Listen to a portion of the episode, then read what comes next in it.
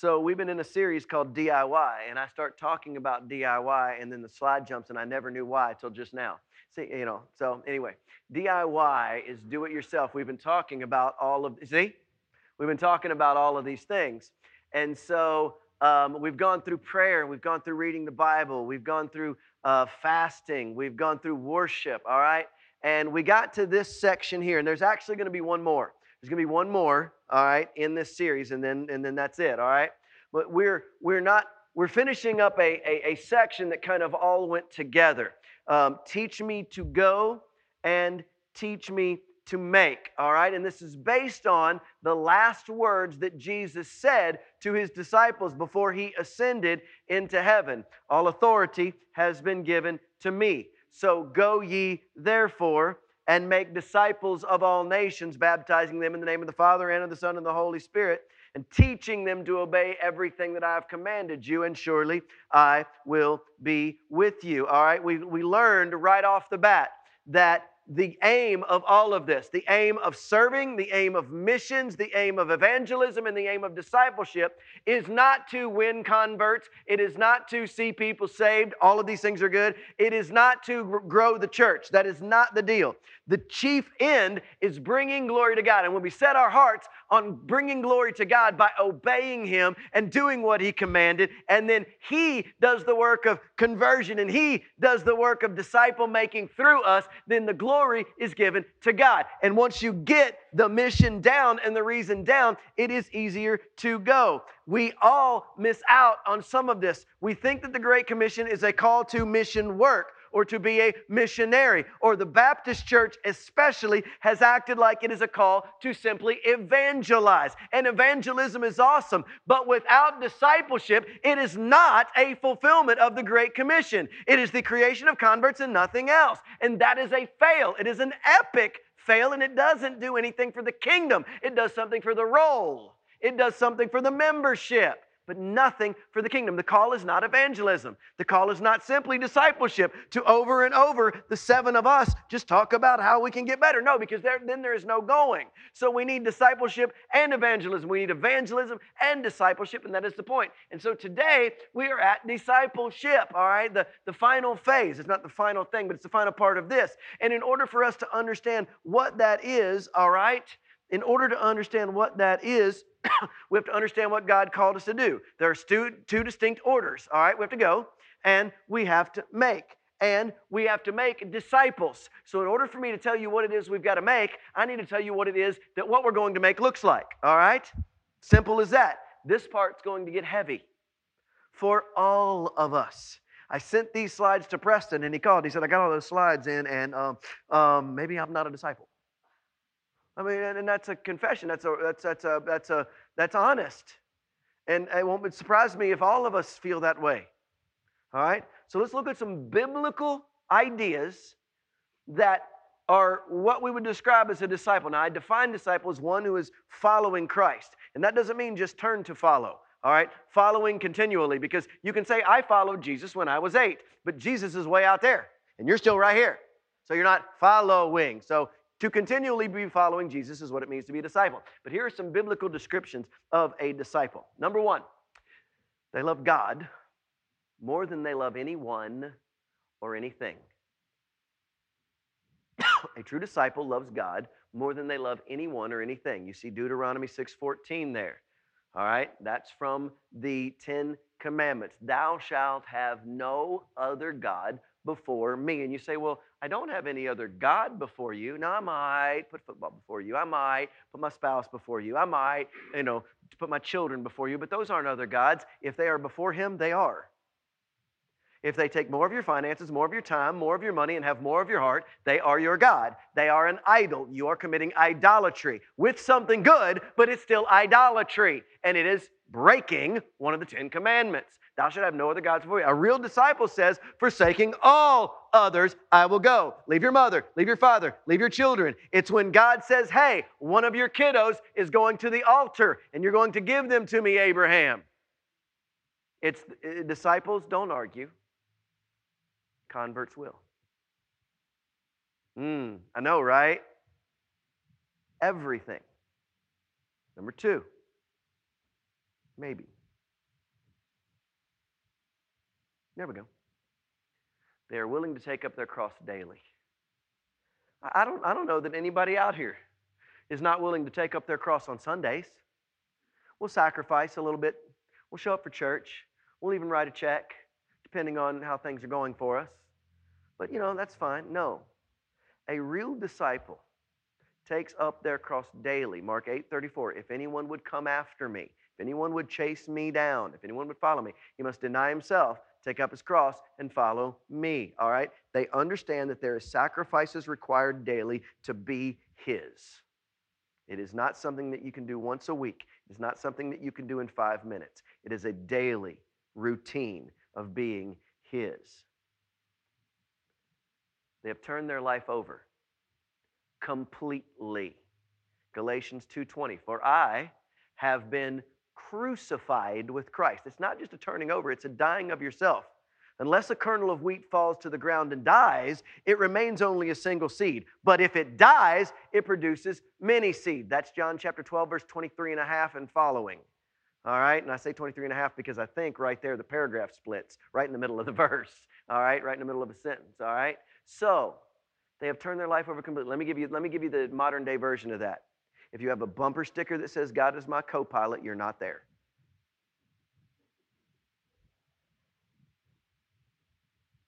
Right? Right? If God is your co pilot, you ain't there. If you are willing to say, God, you can have my kitchen, you can have my dining room, you can, all right, you can have the living room where the TV is, but you can't have the bedroom. What I do in there is mine. You ain't there. If he can't have your, your man cave, he ain't there. If he can't have your TV, you ain't there. If there are parts of your life that you want to control, He is not Lord of your life. He is Lord of the things that you give Him. And that is not discipleship. They've turned over their life completely to Christ. Getting heavy in here, isn't it? In this rough? I don't apologize. They impact the people and culture around them. Woo! Let me ask you a question. You cook a perfect steak, right? You know I love food, so let's do it like this. Most of the time, you should season your food early. There are a few foods that you don't season early because it draws the moisture out and you want them to be moist, all right? So let's just assume that you took this perfect ribeye and you laid it down on the grill. And, and, a, and a perfect ribeye should really only need salt and pepper. It can have other things, it wouldn't be wrong. But so let's say that you lay it down and don't season it, lay it down, don't season it, get it to that perfect medium rare, maybe medium if you can't stand that, put it on your plate, you reach over and you grab that shaker, all right? And you go like this and you put it out there and you see all kinds of stuff fall on, then you sit it down, you cut it open, you put it in your mouth, and you're like, man, that's juicy, but there's no flavor. So you grab it again and you pour it on there and you put it down, and, there's no flavor. Would you be disappointed? Would you look at the, the shaker and go, What's wrong here? What if the salt didn't make the thing salty? Well, guys, that's what's wrong with the world. What if the Christians didn't make their neighborhood better? It's the same thing.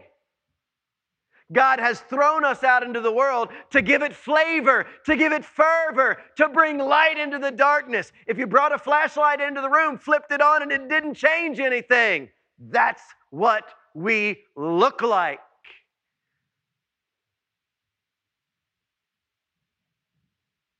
If your school's not different because you're in it, you're not a disciple. Because they're called to be the salt and the light.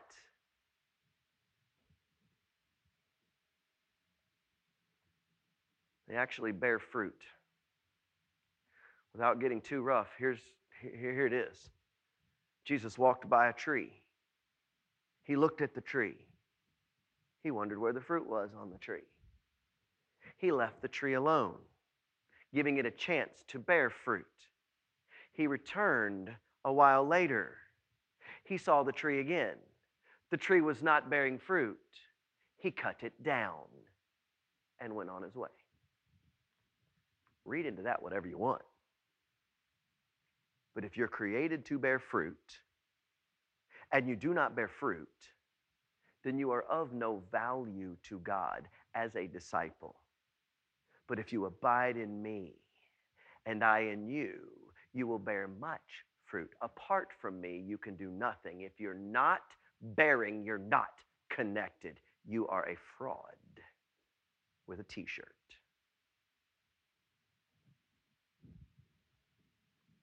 I don't, don't, don't go read John 15. Don't, don't, don't get on my case.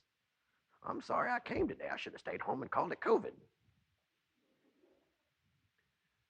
You want to know the basic truth of making disciples? Now that I've described them, you know how you get there? We're getting to that part. That is true, but you're about four slides ahead of me, sister. The basic truth of being a disciple is simple. When he gives the call, he gives the command. What are we going and making? We're making disciples. And in order to make disciples, what is the requirement? Teach them to obey all I have commanded. Well, Craig, there are 66 books, there are hundreds of thousands of requirements. There is so much. And to be honest with you, it's getting harder and harder to live like that. Well, that'd be great if he didn't undercut your excuses right after that when he said, I will be with you. The God of the universe who created it all, started it all, wrote it all, and has the power to overcome it all is living inside of you. Do you want to look down there and say he can't do it? Because that's what you're doing. I didn't call you to do something I didn't equip you to do. This is not about capability, because I am capable, says the Lord. Well, then what's the difference? This is, this is the part that, that I was just sitting in my office and this simple thing. Mm, I'm excited about this. So, Craig, how do I do it? All right, let me ask you a question. How many of you go to the gym? That's a very broad statement. How many of you go to the gym? Unless you're the hipsters and then you go to the backyard. Okay, it's fine. Counts. It counts. How many of you go to the gym? All right? How many of you go to the gym regularly? Yeah. Okay. How many of you have said, I'm going to go to the gym, gone to the gym, and weren't going to the gym about a week later? Yep. How about diets? Anybody in here tried to diet? Anybody? Right? No, let's go ahead. If you have tried to go on a diet, raise your hand and keep it up. How many of you can actually say you kept that diet for the length of time you needed to keep that diet? Very few, all right? How many of you have started a diet in your life and quit that diet within a couple weeks? How many of you started seven diets in your life and quit those diets within a couple of weeks? Yes, yes. And, and you know what you say? Well, I, I just I, I just didn't like the taste of quinoa. I can't stand drinking that much water. I don't like the taste of fake soy sauce. It's called aminos, by the way. It's not bad. I love chocolate. But there is one word for all of your excuses. For all of our excuses, there is one word that can tell us all why none of us have kept up. One word lazy. But there's another word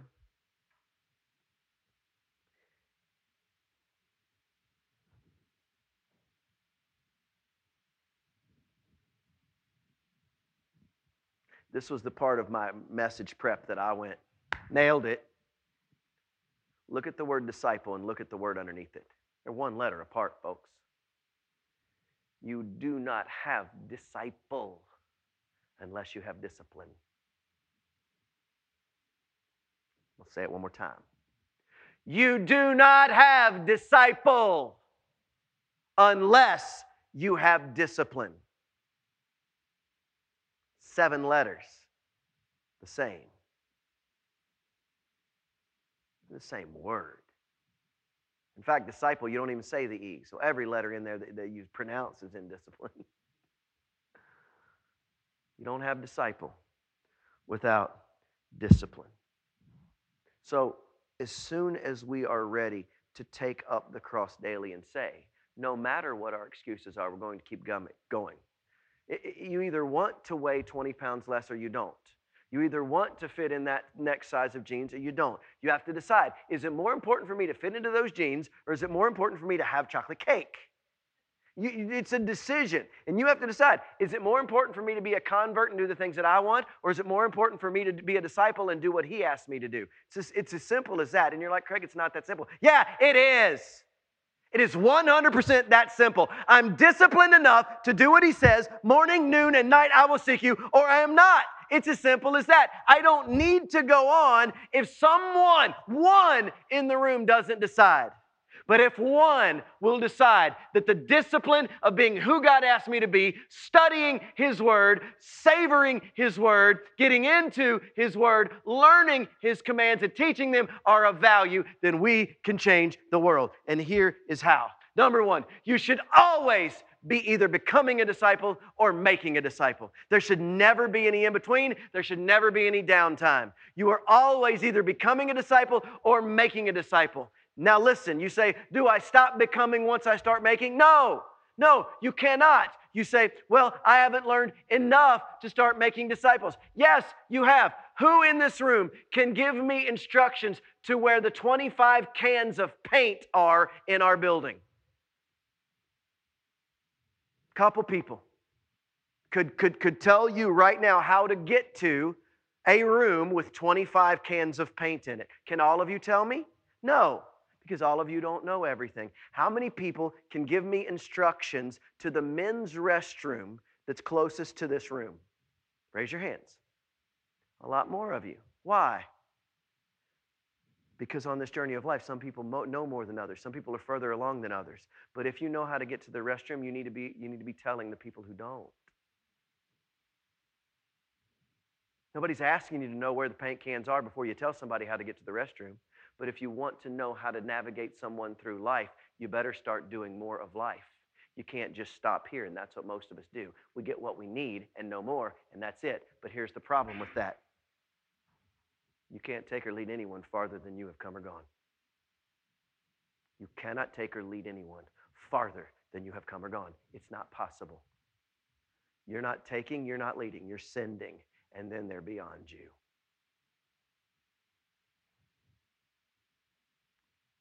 So you should always be becoming a disciple or making a disciple. Most of the time, you should be both. Most of the time, you should be both because you can't take people where you have not gone. And there's one, one real truth to how to grow. Stay connected to the vine. Who is the vine? Jesus Christ the Word became flesh. So Jesus is the Word. So, how do we get into Christ? We get into the Word. Morning, noon, and night, I will seek your face. Psalm 55. From the rising of the sun to the going down of the same, the name of the Lord shall be praised. That's a praise course from the 80s. All day, every day. Now, I had a slide in here that said every minute, every hour, every day, you should be reading. Preston said, mm, probably not possible. I was like, you're right. You're right. It's not. We, we have other things we have to do. But if we're not seeking Him always, all right? If you're not seeking first the kingdom of God and His righteousness, then you cannot expect the rest.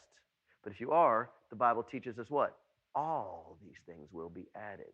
So if you say, Craig, I just need to know where to start, I'm going to tell you where to start and where to finish. Get in the Bible. I'm going to tell you where to start and where to finish. Get in the Word. Well, how do I become a disciple? Read the Word. Well, what do I do after that? Read the Word. Well, what do I do when I'm done? Read it again. Well, what do I do after that? Read it with others. Well, what do I do after that? Read it in a group. What do I do after that? Read it. There's never a time when that particular piece of instruction is going to get old, especially if you're seeking God, because I've been reading it and teaching it for 30 years and four months now in the last year of my life, reading the Book of Mysteries by Jonathan Cahn has opened my eyes to 365 things I never knew after 30 years and some 10,000 sermons. And it was delicious. And I want to do it again. And my daughter is doing it right now. She doesn't like it. She doesn't want to be doing it. I'll tell you the truth. She's doing it. And we're talking about it. And, and one of them is going to reach up and grab her. Why? Because we're in it. We're in it. And when she's gone and doesn't want to be in it, I want to be able to look at God and say, I walked her in it and left her to choose. Because I can't make her, I can't make you. But I want to stand before God and say, here's what I told them, here's how I taught them.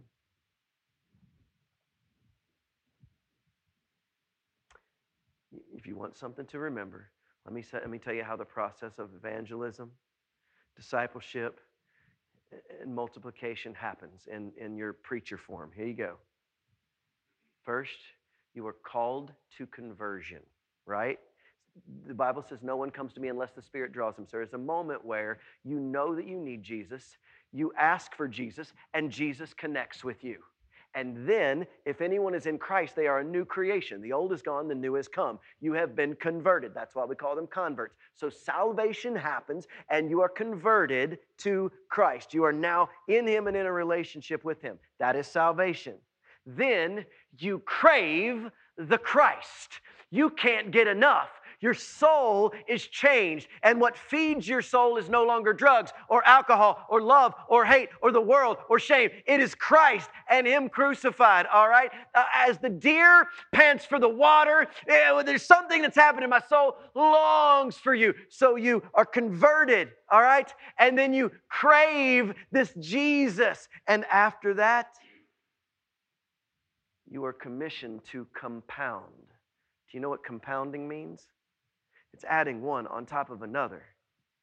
It's, it's, it's, it's multiplication that involves you. It's a mixing and a multiplying. All right? You add a bunch of elements in and mix them together to make a compound prescription. When you compound something, you are multiplying it, you are combining it and then making it greater. All right? That's what we're called to do to multiply, to be fishers of men. You can't be a fisher of men if you if you're not a convert, okay? You can't do that. And if you don't crave Jesus and love Jesus and want to grow and eat and learn of him, drink of all that he is, you're never going to be able to compound anything. But listen to me. Listen to me. If if, and we did this in the first service, the people in this room, and let's call it 50. I don't think it's quite 50, but 50 is an easier number to do. If the 50 people in this room loved one, one, for a year. One for a year. Next year, there would be a 100, right?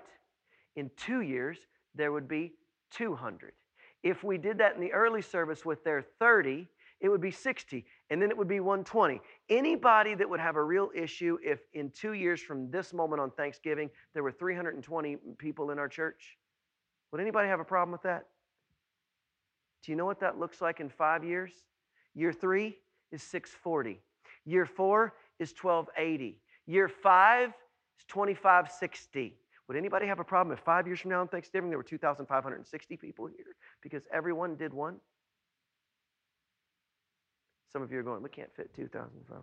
I'll preach five times and it still won't work. It would take 10, but we'll figure it out. Does this not blow anybody's mind? This is just like that old thing. Would you rather have $1 million or one penny a day multiplied every day for one month? You want the penny, don't you, Damon? Why?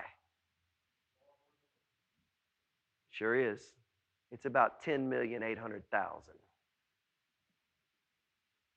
But you don't know that till about day 24. Come on. You don't know it till about day 24. Until you're into the mission for the mission, until you're in for bringing glory to God. You're, if you're looking at 5,200, it doesn't matter. It won't matter. Get the one. And then get the one. And then pretty soon you don't have 10, you have 20, 20, 40, 40, 80. And before you know it, that one million that you let go of, that you're looking back on day four and going, 80 cents is not a lot. Two weeks later, $3.60 is nothing. But on day 25, it turns into 2 million, and you're looking back at the million dollar idiot. Well, that's the way God's looking back on us, going, What happened for the last five years?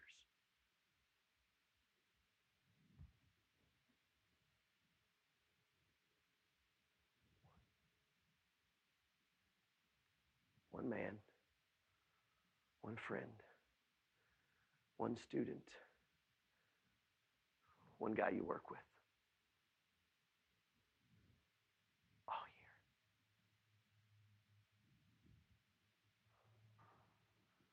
year. Oh. Okay. Well, 31 days will give us the next one, right? Oh, yeah, that's 30. Yeah, Rick showed me 31 after the last service. That's why I said 10 million. Sorry. One more day. Yes. One more day. 31. 30 days have September, April, June, and November. We're not taking it on. We want a 31 month. It's worth another 5 million. All the rest have 31. Let's do January. Let's do December. Next month. Come on.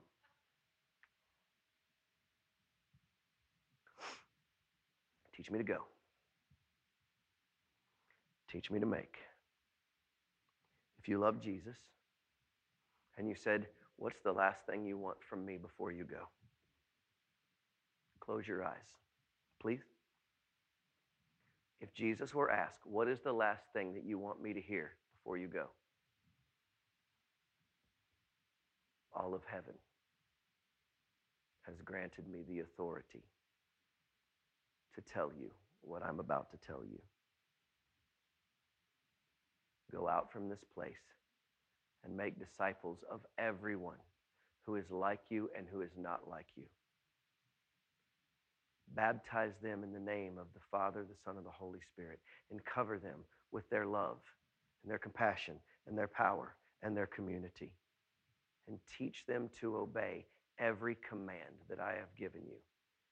And I will always, every hour of every minute of every day, be with you, give you the Spirit power and of love and of self discipline to do this.